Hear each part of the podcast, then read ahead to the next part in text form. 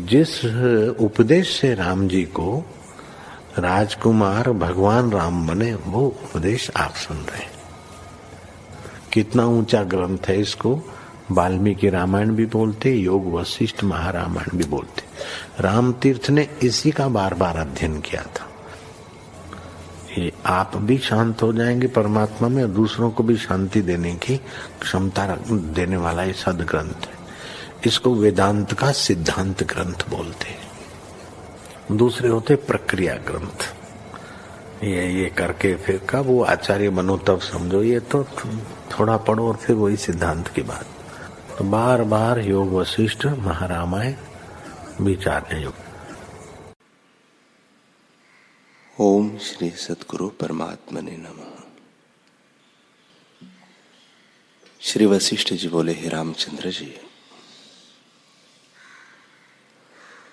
आत्मानंद ऐसा पद है, जिसके आनंद की ओर ब्रह्मा, विष्णु, रुद्र आदि सभी ज्ञानवानों की वृत्ति सदा दौड़ती है।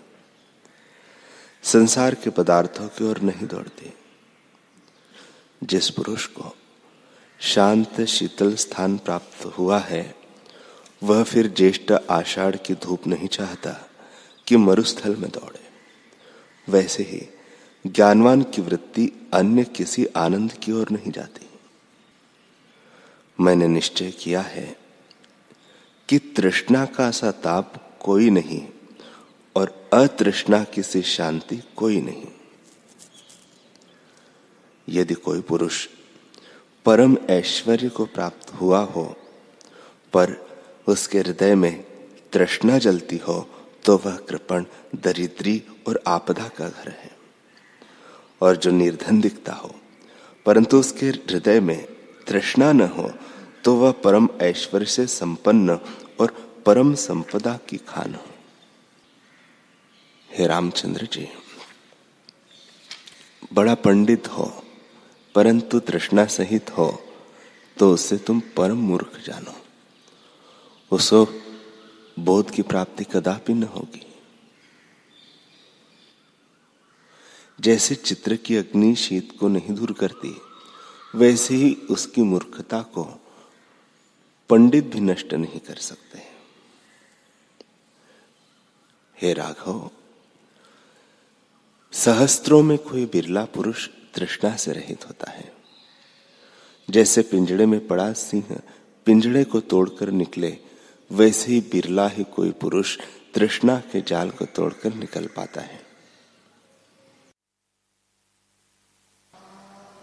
श्री योग वशिष्ठ महारामायण।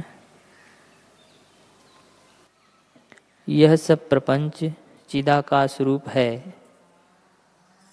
परंतु अज्ञानी को भिन्न भिन्न और जन्म, मरण आदि विकार भासते हैं। और ज्ञानवान को सब आत्मरूप ही भासते हैं। पृथ्वी, अप, तेज, वायु और आकाश सब आत्मा के आश्रय फूरते हैं और चित्त शक्ति ही ऐसे होकर भासती है।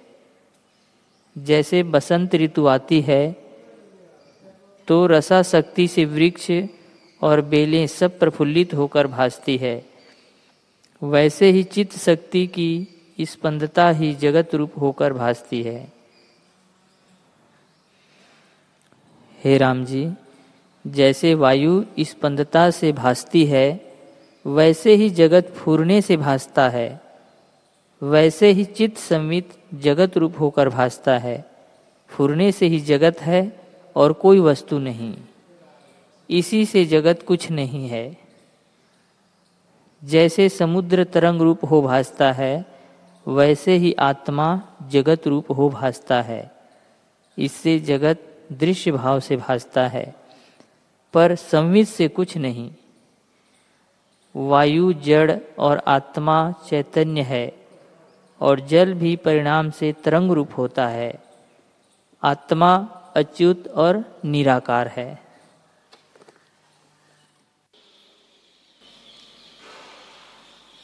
श्री वशिष्ठ जी बोले, हे रामचंद्र जी, जैसे केशरी सिंह पिंजड़े को तोड़कर निकलता है, वैसे ही ज्ञानवान पुरुष भोग वासना के बंधन को तोड़ डालता है। हे रामचंद्र जी, जैसे रंक को त्रिलोकी का राज्य मिलने से वह आनंद को प्राप्त होता है, तैसे ही ज्ञानवान को आत्मा के साक्षात्कार हुए आनंद प्राप्त होता है और वह परम निर्मल लक्ष्मी से शोभता है। जब हृदय से आशा रूपी मैल जाता है तब जैसे शरतकाल का आकाश निर्मल शोभता है, तैसे ही वह शोभता है। हे रामचंद्र जी, ज्ञानवान पुरुष अपने आप में नहीं समाता। जैसे महाकल्प का समुद्र नहीं समाता और जैसे मेघ जल को त्याग कर मौन हो जाता है, वैसे ही ज्ञानवान आशा को त्याग कर आत्ममौन हो जाता है। जैसे अग्नि लकड़ी को जलाकर धुएँ से रहित अपने आप में स्थित हो जाती है। तैसे ही चित्त की वृत्ति से रहित हुआ आत्मपद में निर्वाण होता है।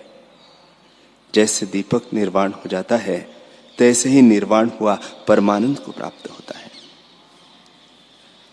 जैसे अमृत को पान कर पुरुष आनंदवान होता है, तैसे ही वह परमानंद से पूर्ण अपने आप में प्रकाशता है। जैसे वायु से रहित दीपक प्रकाशता है और शुद्ध मणि अपने प्रकाश से प्रकाशती है, तैसे ही ज्ञानवान अपने आप से प्रकाशता है। मैं सर्वात्मा, सर्वगत, ईश्वर, सर्वाकार, निराकार, केवल चिदानंद आत्मा हूँ और सदा अपने आप में स्थित हूँ। हे रामचंद्र जी, ज्ञानी अपने आप को ऐसे जानते हैं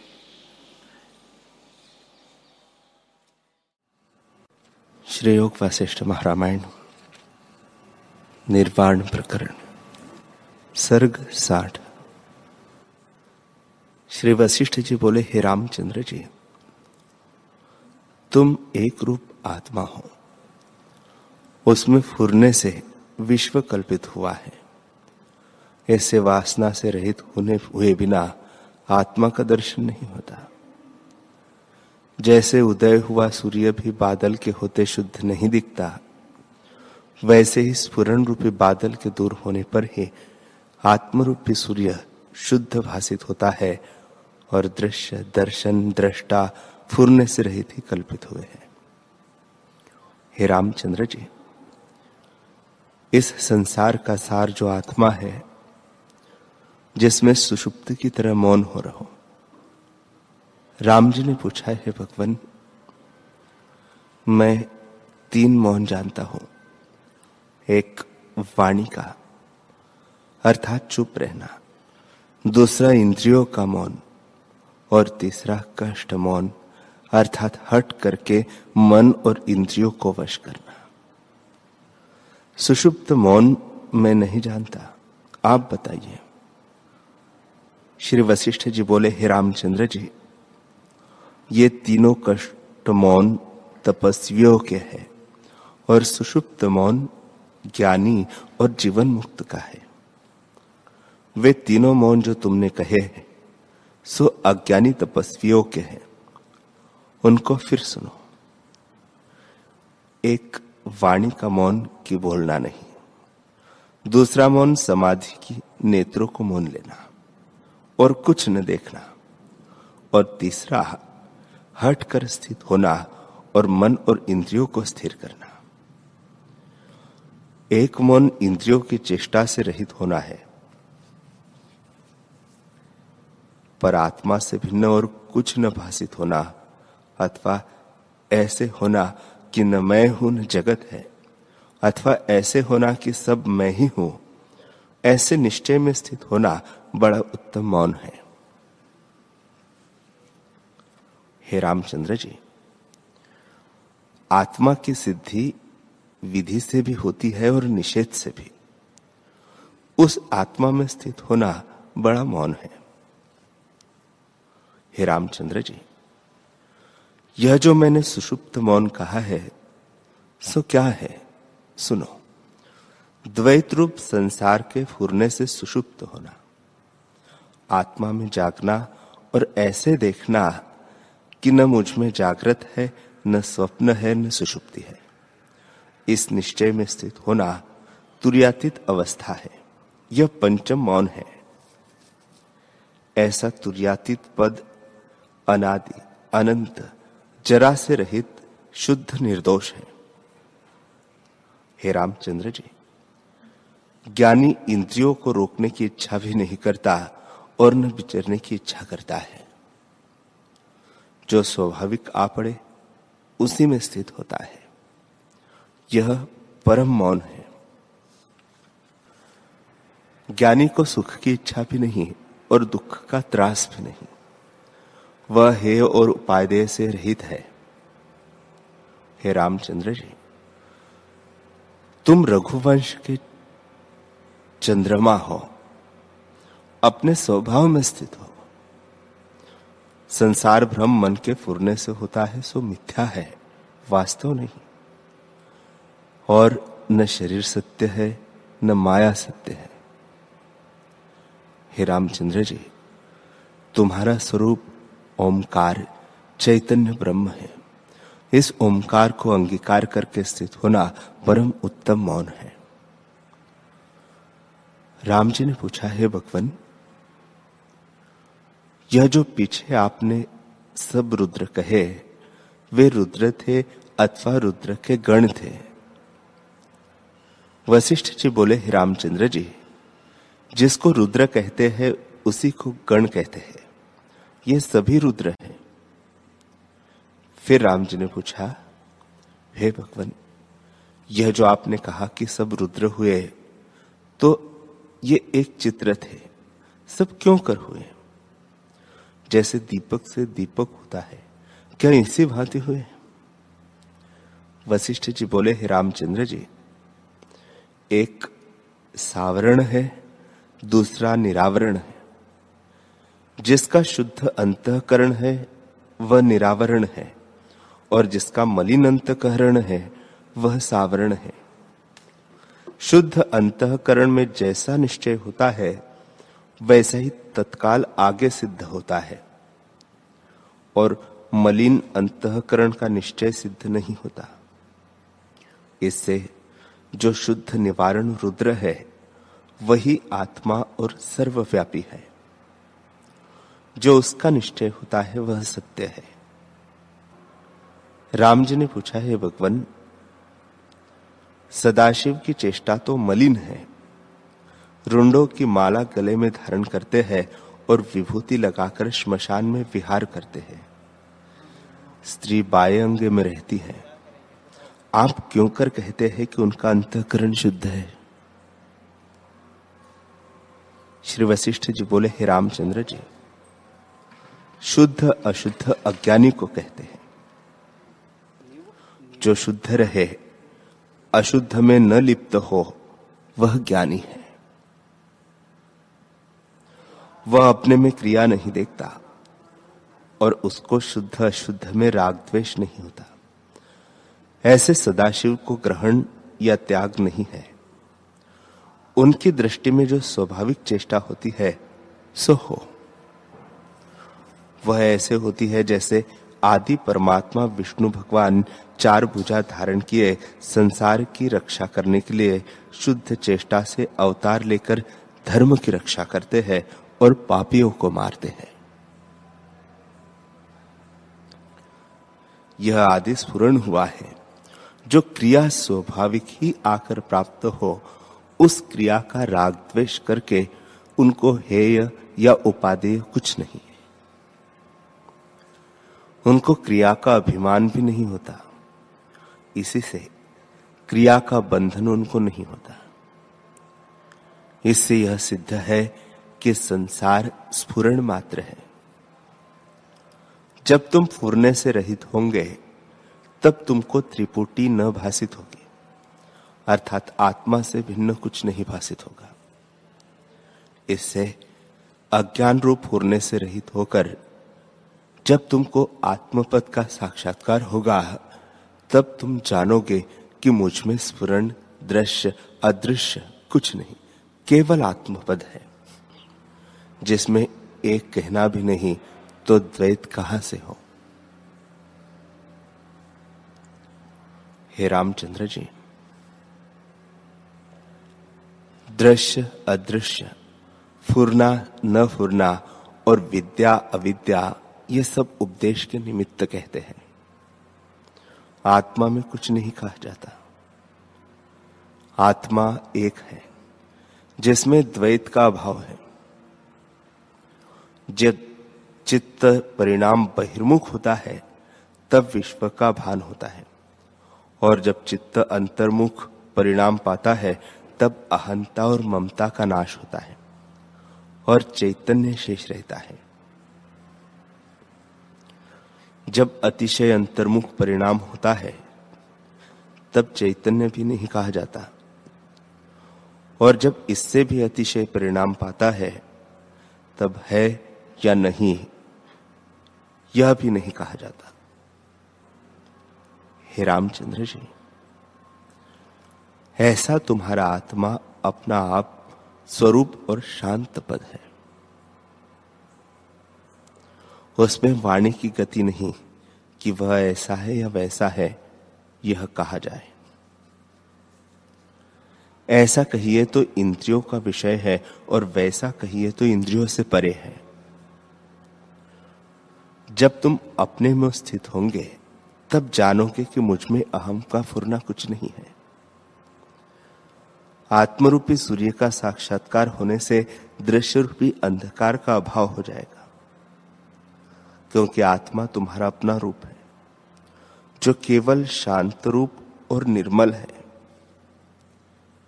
जैसे गंभीर समुद्र वायु से रहित होता है, वैसे ही आत्मरूपी समुद्र संकल्प रूपी वायु से रहित गंभीर और शुद्ध है। यह संसार चित्त का चमत्कार है। यह निरंश है। इसमें अंशांशी भाव नहीं, यह अद्वैत है। हे रामचंद्र जी, जब ऐसे बोध में स्थित होंगे, तब इस विश्व को भी आत्मरूप देखोगे। यदि बोध बिना देखोगे तो विश्व का भान होगा। इससे हे रामचंद्र जी, बोध में स्थित रहो। श्री वशिष्ठ जी बोले, हे रामचंद्र जी, सदाशिव का आदि में स्फुरण हुआ है। वह त्रिनेत्र है। विश्व का संहार करते हैं और शिरों की माला धारण किए हैं। ब्रह्मा के चार मुख हैं और चारों वेद हाथ में है। वह संसार की उत्पत्ति करते हैं, उनकी ऐसी ही उत्पत्ति हुई है। हे रामचंद्र जी, ब्रह्मा, विष्णु और रुद्र, ये तीनों एक रूप है। इनकी यही चेष्टा स्वाभाविक है। उन्होंने यह अपना कर्म न राग से अंगीकार किया है और न द्वेष करके उसका त्याग करते हैं। उनकी यह संज्ञा भी लोगों के देखने के लिए है। वे अपनी जान में कुछ नहीं करते हैं, क्योंकि बोध में ही उनका जागृत है। बोध में जागृत क्या और कैसे होता है, सो भी तुम सुनो। बोध सांख्य मार्ग से होता है और जागृति योग मार्ग योग मार्ग से होती है। सांख्य मार्ग है तत्व और मिथ्या को विचारना। तत्व इस ज्ञान को कहते हैं कि मैं आत्मा, सत और चैतन्य हूँ और सब दृश्य मिथ्या, जड़ और असत है। अज्ञान मुझमें कल्पित है। असल में मैं अद्वैत आत्मा हूँ और मुझमें अज्ञान और दृश्य दोनों नहीं है। ऐसे निश्चय में स्थित होना सांख्य विचार है। योग प्राणों के स्थिर करने को कहते हैं। जब प्राण स्थिर होते हैं, तब मन भी स्थिर हो जाता है। और जब मन स्थिर होता है, तब प्राण भी स्थिर होते हैं। इनका परस्पर संबंध है। राम जी ने पूछा, है भगवान जो प्राण ही स्थिर होने से जीव मुक्त होता तो मृतक पुरुषों के तो प्राण नहीं रहते। वे सब मुक्त होने चाहिए। वशिष्ठ जी बोले, हे रामचंद्र जी, प्रथम तो श्रवण करो कि प्राण क्या पदार्थ है। यह जीव पूरी अष्टका में स्थित होकर जैसी वासना करता है शरीर को त्याग कर उसी के अनुसार आकाश में स्थित होता है। इसी का नाम प्राण है। उस प्राण वासना रूप प्राण से फिर उसको संसार का भान होता है और जब प्राण की वासना क्षय होती है, तब वह मुक्त होता है। ज्ञानी की वासना क्षीण हो जाती है। इससे वह जन्म मरण से रहित होता है। जैसे भुना बीज फिर नहीं उगता। वैसे ही ज्ञानी को वासना के अभाव से जन्म मरण नहीं होता। हे रामचंद्र जी, जन्म मरण दोनों मार्गों से निवृत्त होता है और उससे दोनों का फल कहा है? हे राघव, ज्ञान से चित्त सत्यपद को प्राप्त होता है। और योग से प्राणवायु स्थिर होती है। तब वासना का क्षय हो जाता है। जब स्वरूप की प्राप्ति होती है, तब संसार के पदार्थों का अभाव हो जाता है। जैसे रसायन से तांबा सोना हो जाता है, फिर तांबे का अभाव, फिर तांबे का भाव नहीं रहता। वैसे ही ज्ञान से विश्वरूपी तांबे की संज्ञा नहीं रहती। जैसे तांबे का तांबापन जाता रहता है, वैसे ही ज्ञान से जब चित्त सत्यरूप हुआ, तब फिर संसारी नहीं होता। आत्मा आत्मा में न बंधन है और न मोक्ष। परमात्मा एक अद्वैत है, तब उसमें बंध कहा और मोक्ष कहा। बंधन और मुक्ति चित्त की कल्पना है। और जो चित्त को शांत करने का उपाय कहो तो उसी से वह शांत होती है। इसी को मुक्ति कहते हैं और बंधन मुक्ति को ही नहीं। चित्त के उदय होने का नाम बंधन है और चित्त का शांत होना ही मुक्ति है।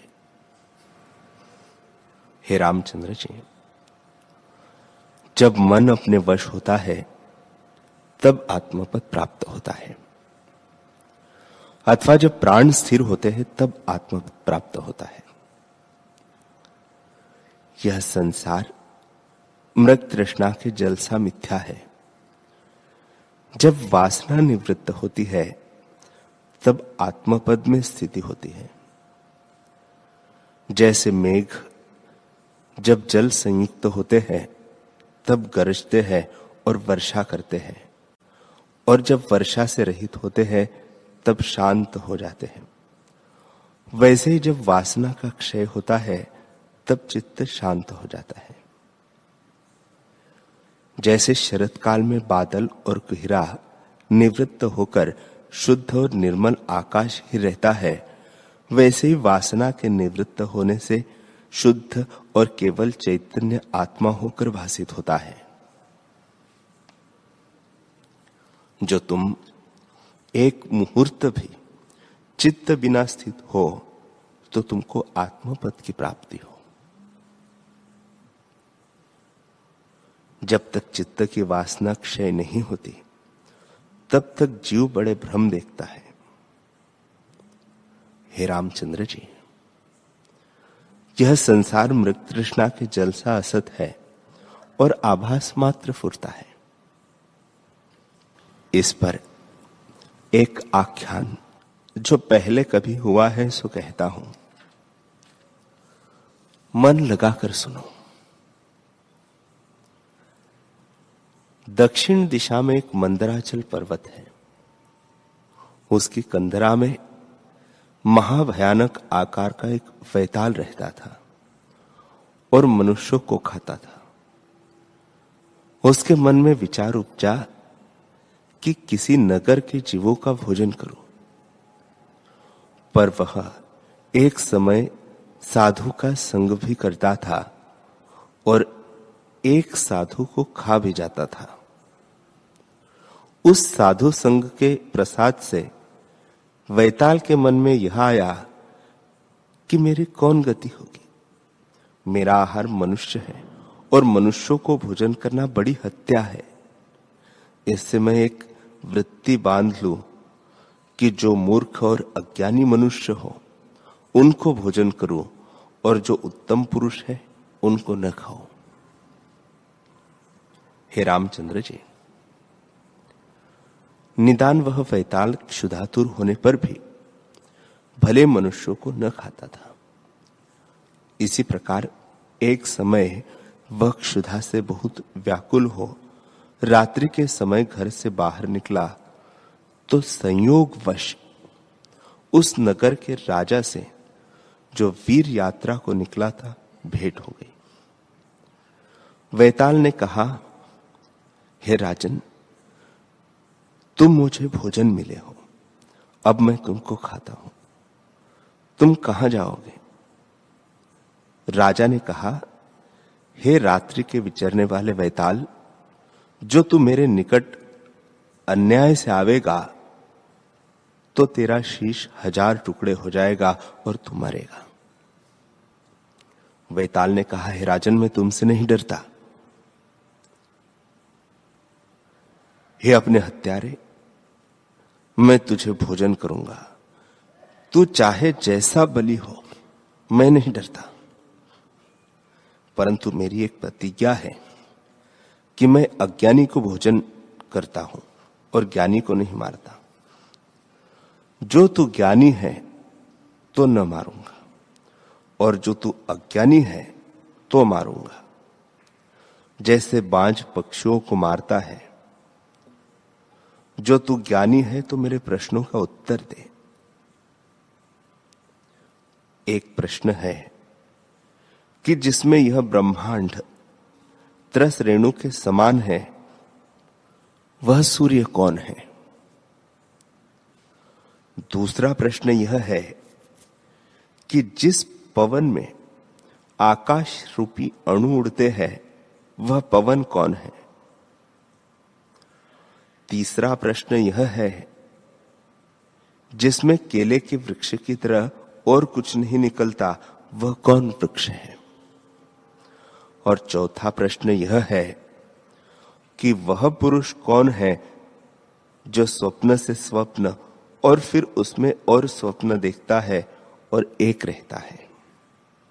परिणाम को नहीं प्राप्त होता। इन प्रश्नों का उत्तर दे।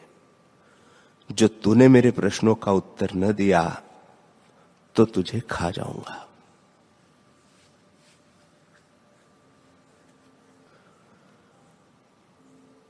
हरि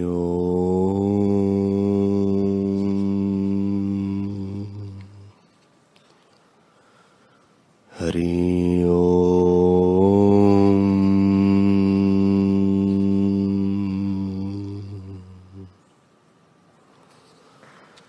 हरि